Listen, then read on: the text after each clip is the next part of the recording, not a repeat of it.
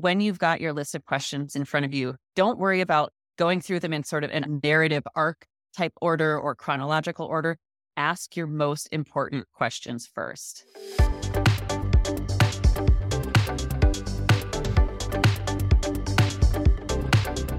You're listening to the Content 10x podcast, where it's all about content repurposing. I'm Amy Woods, and I'm here to help you maximize your content and find smart ways to get your message in front of more of the right people, whilst also saving time. Let's get started.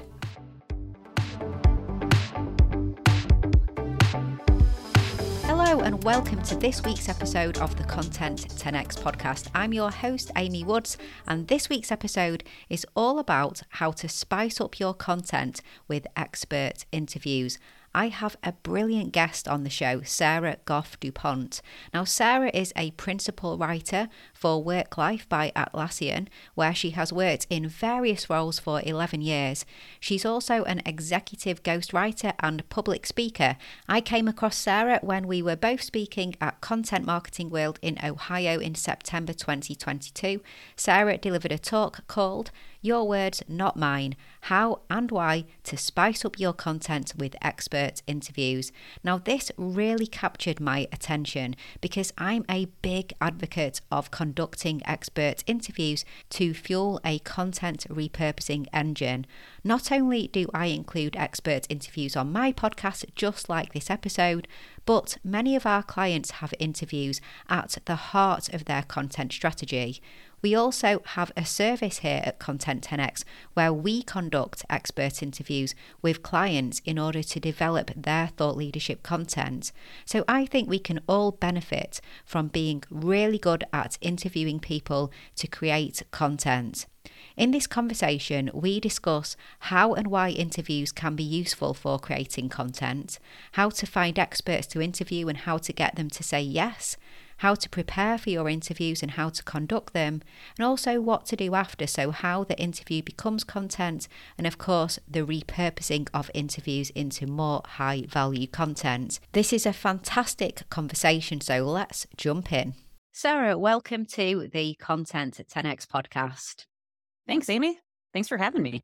It's great to have you on. I'm really looking forward to this conversation.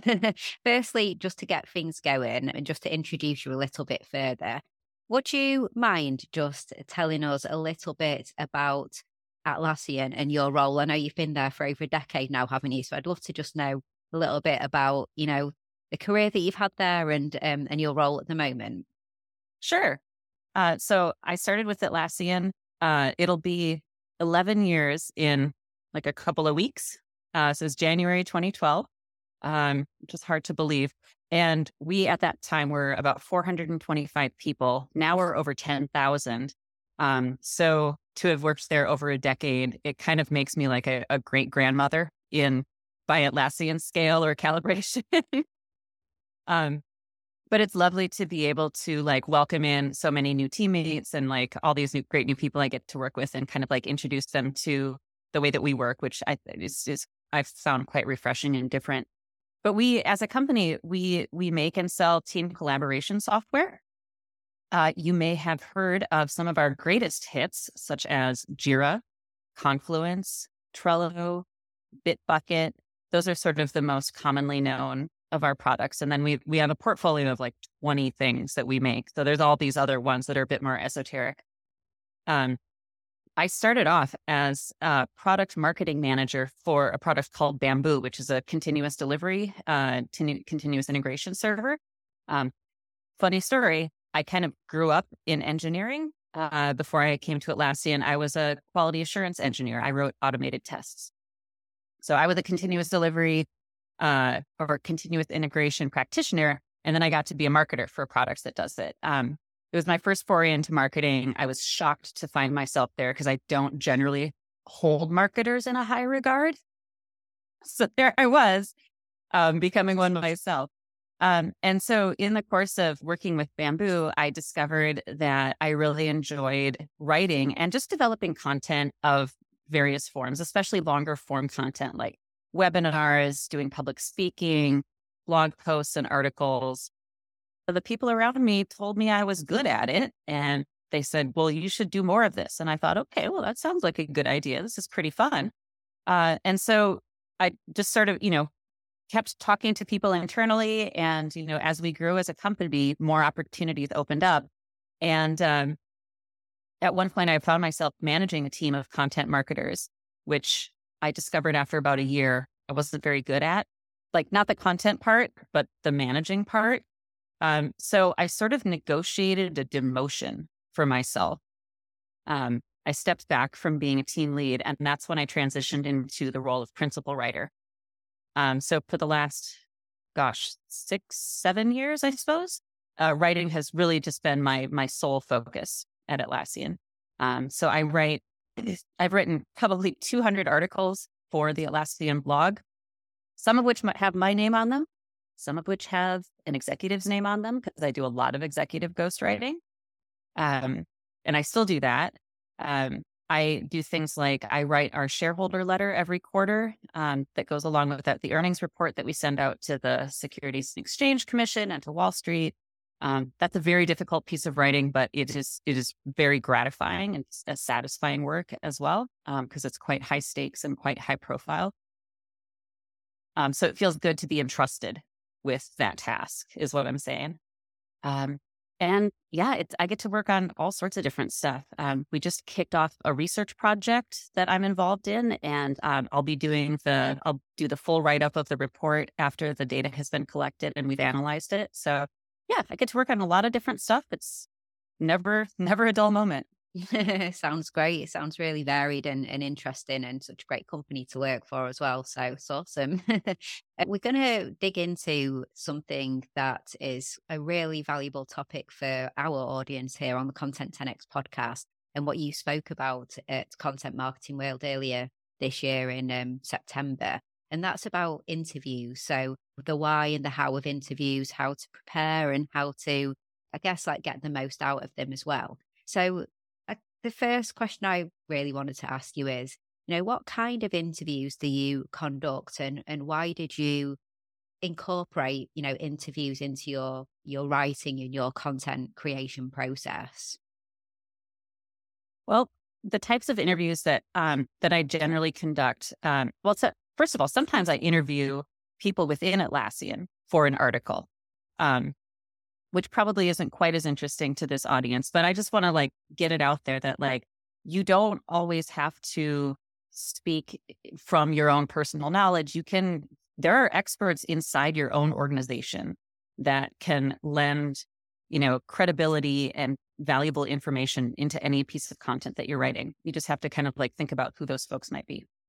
Um, and when they're within your own organization, of course, it's a lot easier to land that interview.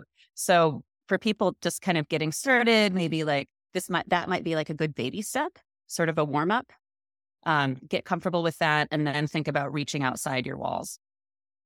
Um, but the uh, in general, the reason that I started doing this was because I only know so much about so many things. You know, um, I had for years I had just kind of like written about what I knew from experience or from, you know, maybe a little bit of web research. But um, if I'm going to write about something like how to negotiate a raise, well, I mean, I could write about my own personal experience doing that or what I've read other people uh, recommending. But isn't it so much more interesting if I can offer my readers the advice of a professional negotiator? Um, and as it turns out, that's so that's one of the interviews that I conducted was um, I interviewed a, a guy called Chris Voss, who for many years was one of the FBI's top hostage negotiators. So it was a really, really fun kind of spin or kind of fun thing to talk to him about. It's like, well, you've done all this like literally life and death negotiation in the past. So let's talk about something silly about how I negotiate for, you know, 10K raise in salary. That's awesome. He's the author. Is it never what is it never split the difference? Is that the never split um, the difference? I've got that on audiobook actually. yeah, um, it's a great book.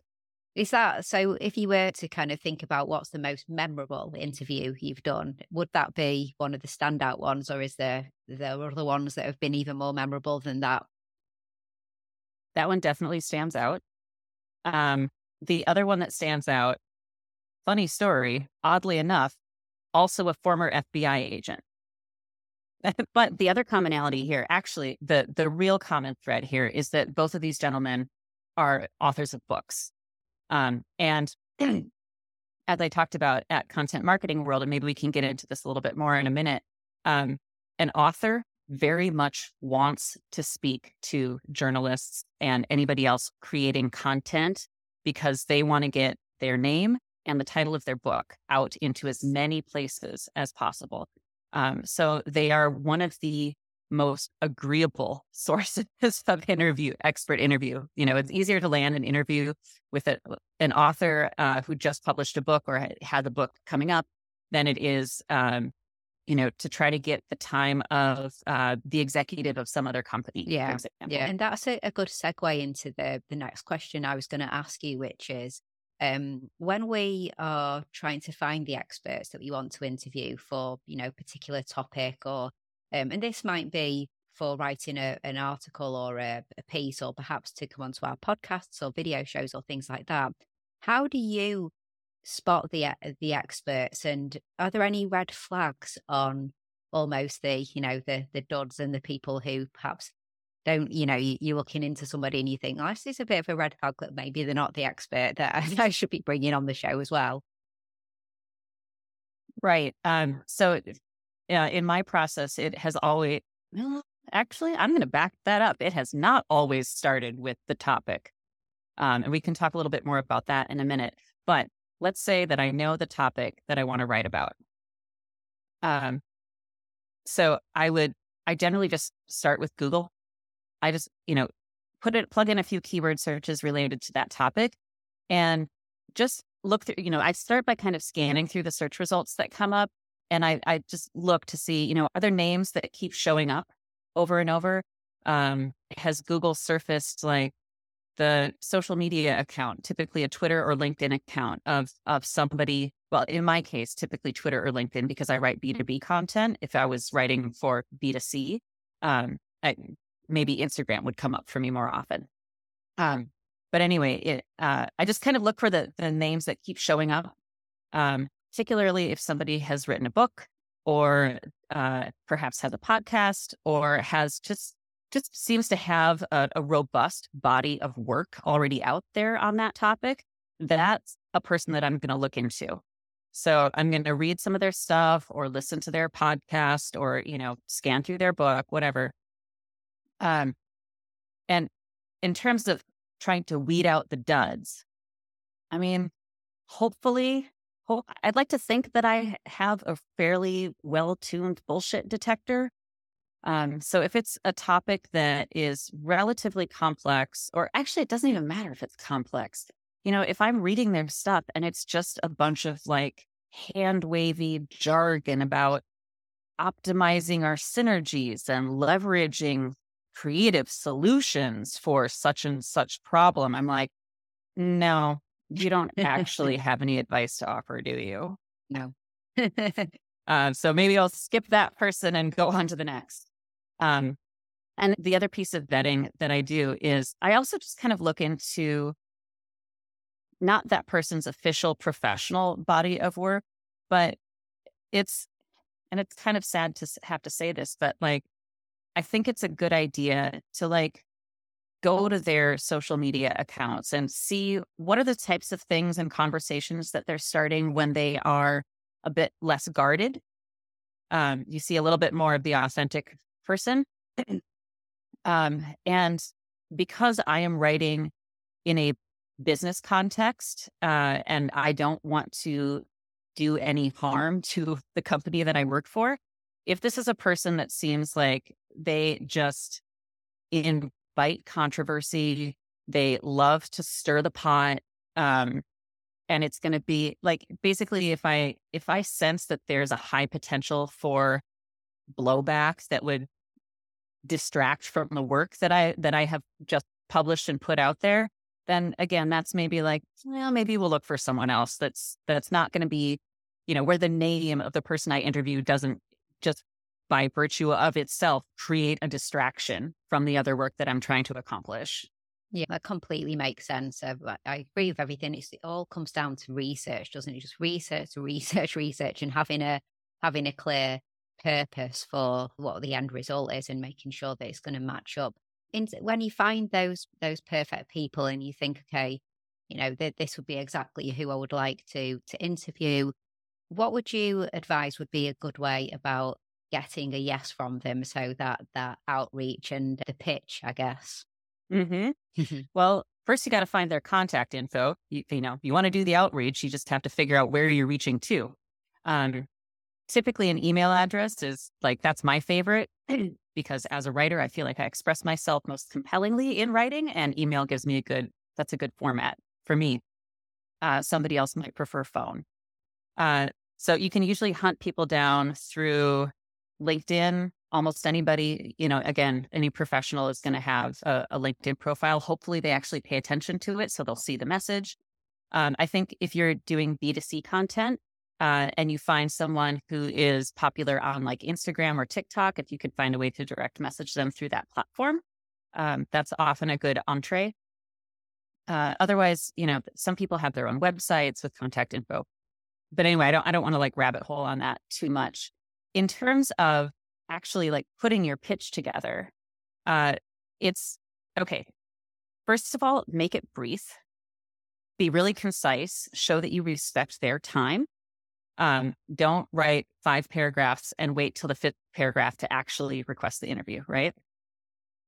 Um, give them an idea of, you know, a brief idea of who you are, who you're writing for, or who you're creating content for, what your organization is, what your publication is. Um, give them a sense of like, you know, I would like to, I see that you have, uh, I guess, robust body of work on topic X. I'd like to create a white paper, a video, uh, article about that topic. Uh, could I have 15, 20 minutes of your time to interview you? Uh, I really love to dig into this particular corner of your expertise. Um, so give them a sense of like exactly what what you're going to be asking about uh, and then you also have to let them know what's in it for them i mean obviously they're going to get their name out there so that's nice but you're still asking them to give up some of their time so you know when i pitch people for interviews i tell them you know like this is the publication that i write for. I always link to it. Um, in this case it's almost always the atlassian blog. And so you know i talk about like this this would give you exposure to our you know, a, a very engaged readership of so many hundred thousand humans a month, you know, like whatever sort of stats you can give them, uh, truthful, truthfully to kind of play up like who your audience is and how this is going to benefit them. And um, just a couple sentences on that, I think is really helpful to include. Um, oh, and then the other thing is, uh, I think it's good to specify the length of interview you're looking for. Um, typically 15 minutes you can i mean honestly you can ask a lot of stuff in 15 minutes um, and a half hour man if you can land a half hour you, you're going to have all the material you need absolutely it is all about being like super personal isn't it i kind of as you were talking through those points reflecting on the you know the many emails i get asking to go on to podcasts and um the, when they're just so impersonal usually when they've never listened or actually asking to come on this, so onto the Content 10X podcast. And, you know, they've never listened to it. So it's an opposite pitch, but they're, they're asking for time in a different way. Um, and it's a, it's a podcast about content and making it go further. And it'll be like, I'd be great to come on because I have a story about when I was in jail or something like that. And it's just like, not really got anything to do with content marketing. It's great that it's your favorite podcast, though, which they would always say the more personal and the more information, as you said, like, and the, and I'm always so hugely respectful of people's time and so appreciative that um, you want to make it clear that you re- respect time as well, don't you? And, and and what and the outputs and what it's for. When you do land that that that yes, and you get the interview booked in, um, and often, as you said, you know, you maybe you only have 15 minutes, maybe you're lucky to get half an hour or so. What what kind of tips do you have for preparation, you know, for, for prep and, and conducting the interview as well? Sure. Um, number one, know in advance exactly what you want to ask them. Like have your list of questions written out. Um, and as a side note, uh, I make a practice of e- emailing that list of questions to the interviewee, uh, like maybe a day or two in advance. Just hey, it reminds them that they've got this date with you coming up, right? Like, hey, don't schedule that hair appointment during our interview, man. you know, um, just gentle reminder. Yeah. Um, but also, it just primes their brain, gives them a chance to just kind of like start thinking about how they're going to answer those questions. Um, and I've never had anybody like explicitly thank me for doing that, but I I just assume that it's appreciated. Um, so in in terms of how to draw up that list of questions, um, I generally start by again like going back to their body of work. Um, and maybe when I was researching, you know, who exactly to interview, maybe I kind of skimmed their their work or didn't get that you know deep into it. Uh, but then when I'm actually preparing my questions, that's when I really sink my teeth in. Um, I, I go get the book. I read the relevant chapters. I'm underlining stuff. I'm taking notes. Because the thing is, like, you want to come to them with questions that, first of all, show that you've done your homework, basically, um, because you're going to get, uh, it's just going to be a, a, better vibe in the interview.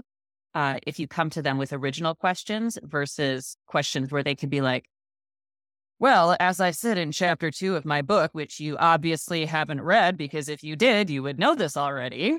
Yeah, you know? so true. um, and you know, and then for for the content that you're producing too, like you don't want to just like produce a book report. You want to actually offer people something that's fresh and original that they can't get anywhere else. Um, so it's really important to like understand the work, uh, the things that this person has already said publicly, and then find a spin on it or some some little angle, some quirk, um, some way to make it original that it then leads into or like then gives you fodder for whatever content you're creating.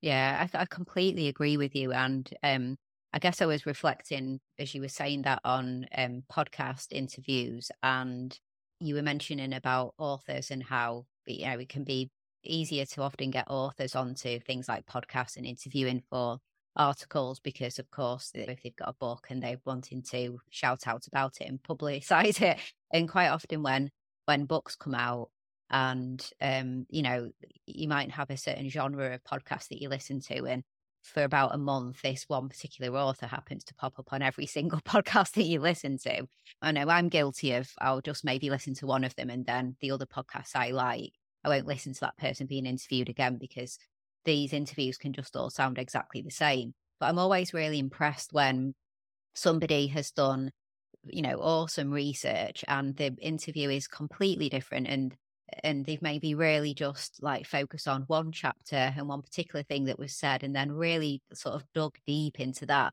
knowing your audience and knowing what they would find interesting and, and knowing, you know, your research and the, the author and or the whoever it is, the and and really going deep into a topic and finding some interesting angles because I also find like for me with my, my content repurposing hat on as well, if you go into repurpose content um, and you go into share content with them and ask them if they would mind, you know, no obligation, but if you wouldn't mind sharing with your audience, they're more likely to share different interesting things they've never really said before, aren't they? Than just sharing you know, send them some quote that they've, they've said a million times, but you asked the question, you got the answer, and then they're not going to share it, are they? So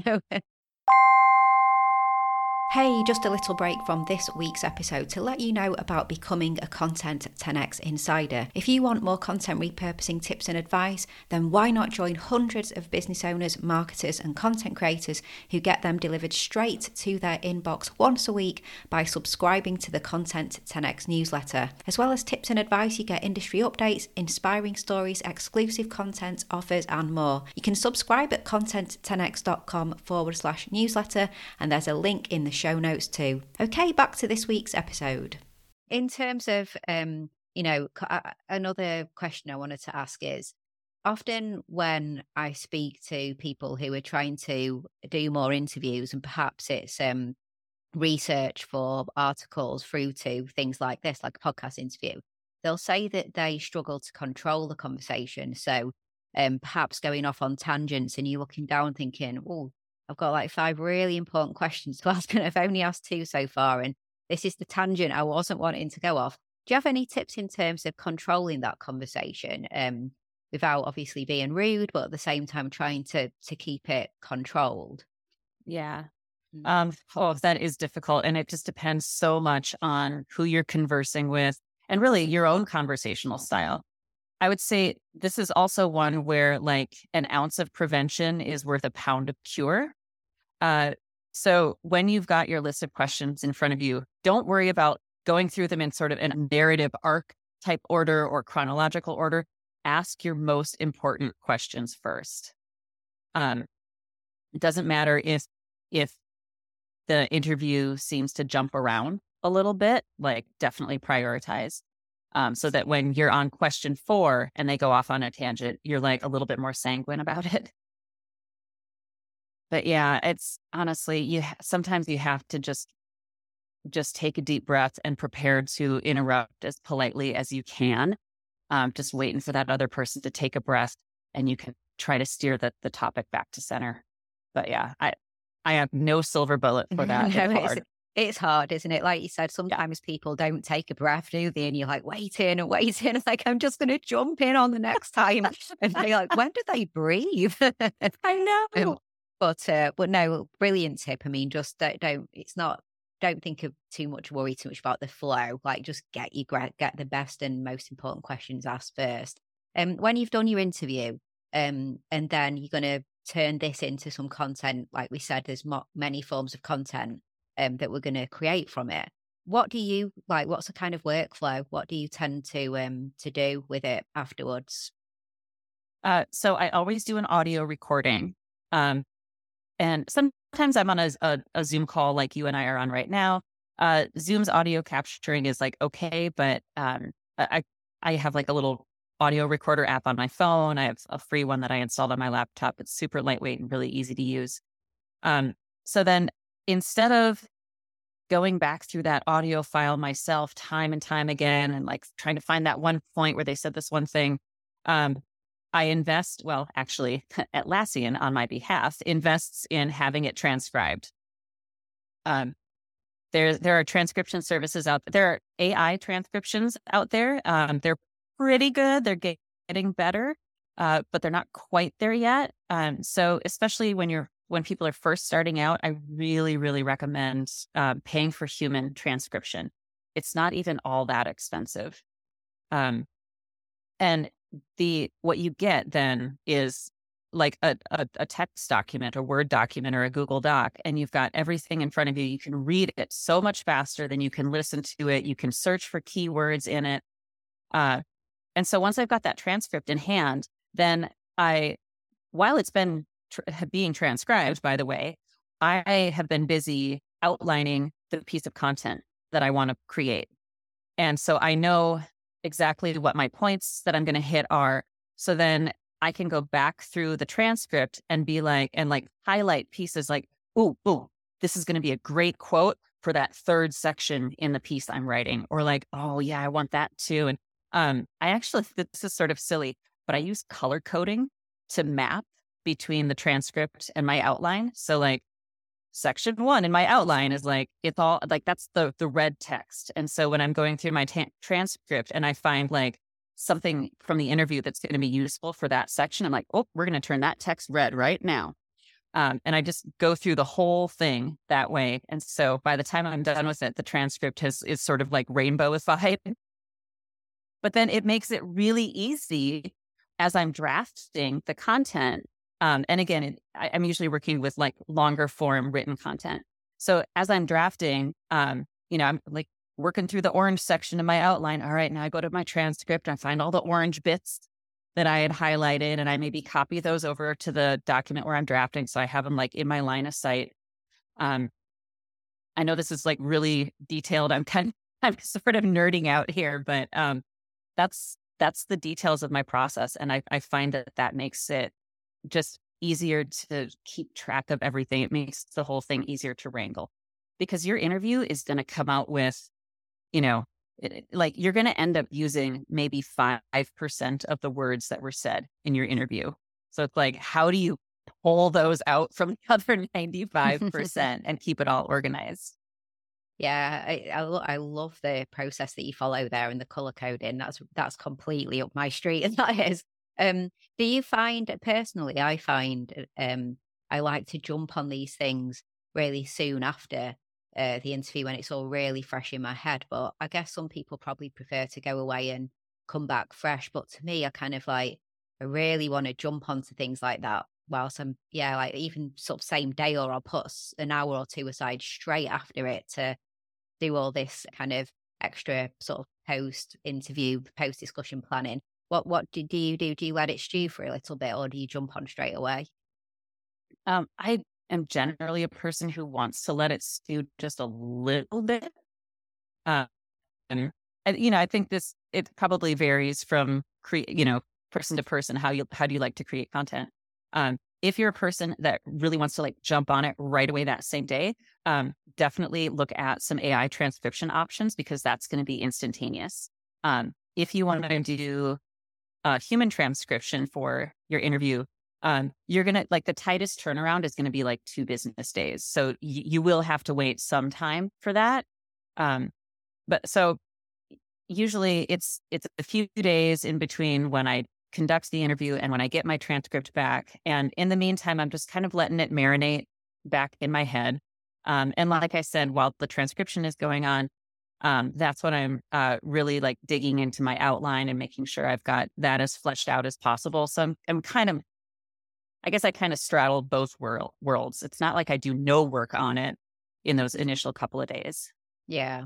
Um, and just a, a, a shout out to some of the transcript tools. So, um, like Otter is a good one, isn't it? Um, yep, that's my favorite AI. Yeah, yeah. We've actually pulled away a little bit from Otter recently for Descript because we use Descript anyway for some aspects of video and audio editing, and they oh. have a built-in transcript. Um, it's AI as well, and you pay to use okay. Descript, but Descript's AI seems better than Otter, so we use both. Oh, interesting. Um, 100% agree with you um, on the investment of the the human um, transcription as well. We typically use Rev for that. I don't know who who you use, but we we use Rev's human transcript okay. service. I think it's a dollar twenty five a minute, so half an nice. hour interview is going to be forty five dollars. It might have gone up. I can't remember. I'll check. Okay. Um, but uh, yeah, there's there's plenty, isn't there? Varying yeah. quality standards.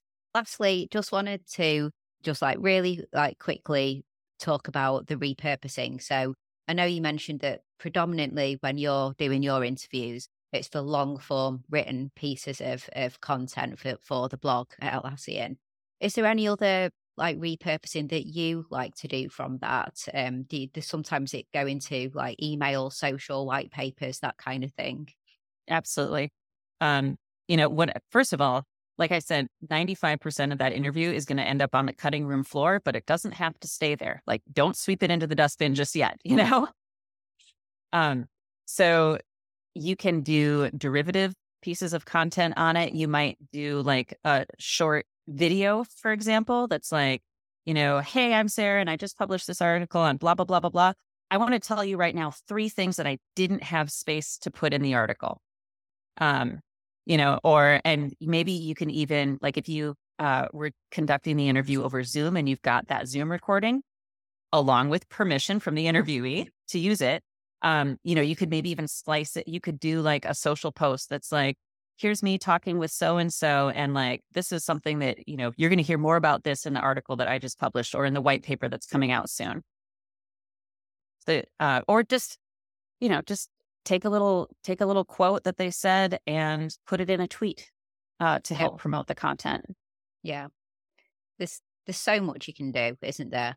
And the the interviews that you conduct in particular for these longer form pieces, and then as you said, there's there's all that additional content you can create, and then for um I guess kind of many people listening to this, they'll probably be hitting video on the interviews that they do, and it will be video content as well. So then there's the whole world of video teasers and uh, like short little YouTube clips and um, all of that content, as well as the written content and so on. So interviews are fantastic. We have clients who interview their customers and interview experts for their content. Um, you know, we interview experts. You talked about internal conversations. Um, we even have a service at Content 10x where we interview um, experts within the company. And then from our interview, that's the content that we repurpose then. So we'll turn that into like video podcast, blog posts, LinkedIn posts, things like that. And that's just going through thought leaders within an organization. So we're such big fans of the power of like expert interviews and the content that you can create from them. And like most importantly, the high quality content that you create from it because you're showcasing expertise. So thank you, Sarah, like so much for coming on to um, the podcast. It's been a really fantastic conversation. Um, just one last question. I said I said the last question a minute ago, but this one's an easy one. Um, where would you like people to go um, if they want to connect with you? So, like you know, stay in touch, connect with you, ask you a question, ah. anything like that. uh, LinkedIn is the best place to find me. Yep, brilliant. Okay, well, we'll put the um the link to your LinkedIn on our show notes along with everything else and in our blog post as well. Um, awesome. So, yeah, thank you. It's been an absolutely awesome conversation. I'm sure everybody is going to have found it super useful. So, thanks, Sarah. You're most welcome anytime. Been super fun. Okay, so I hope you enjoyed that discussion and thank you so much for tuning in. If you enjoy the Content 10x podcast, then why not hit that subscribe button on your podcast listening app of choice so that you can get updated when new episodes are released? And I'd really, really appreciate it if you could leave a review as well. That really makes a difference for the podcast. Also, please do get a copy of my book, Content 10x More Content, Less Time, Maximum Results. It is the ultimate guide to repurposing every type of content. And it's available on Amazon in Kindle and paperback and also in audiobook as well. And you can head to content10x.com forward slash book to find all the other places that you can get a copy of my book. And if you would like us to do your content repurposing for you, then we offer a fully end to end, done for you content repurposing service. This is for podcasters and video content creators. We have our Podcast 10x video Video 10x and also our specific LinkedIn 10x service, helping you to become the leading authority in your industry on LinkedIn. You can find out so much more about our services on our website. And also, please do give me a follow on the social media platforms. I share lots and lots of tips and advice on social media about content repurposing. I'm at Content 10x on Instagram, Facebook, Twitter. And if you try content10x.com forward slash LinkedIn, you'll find my LinkedIn profile over there as well. All that's left to say is thank you so much for listening to this week's episode, and I'll catch you in the next one.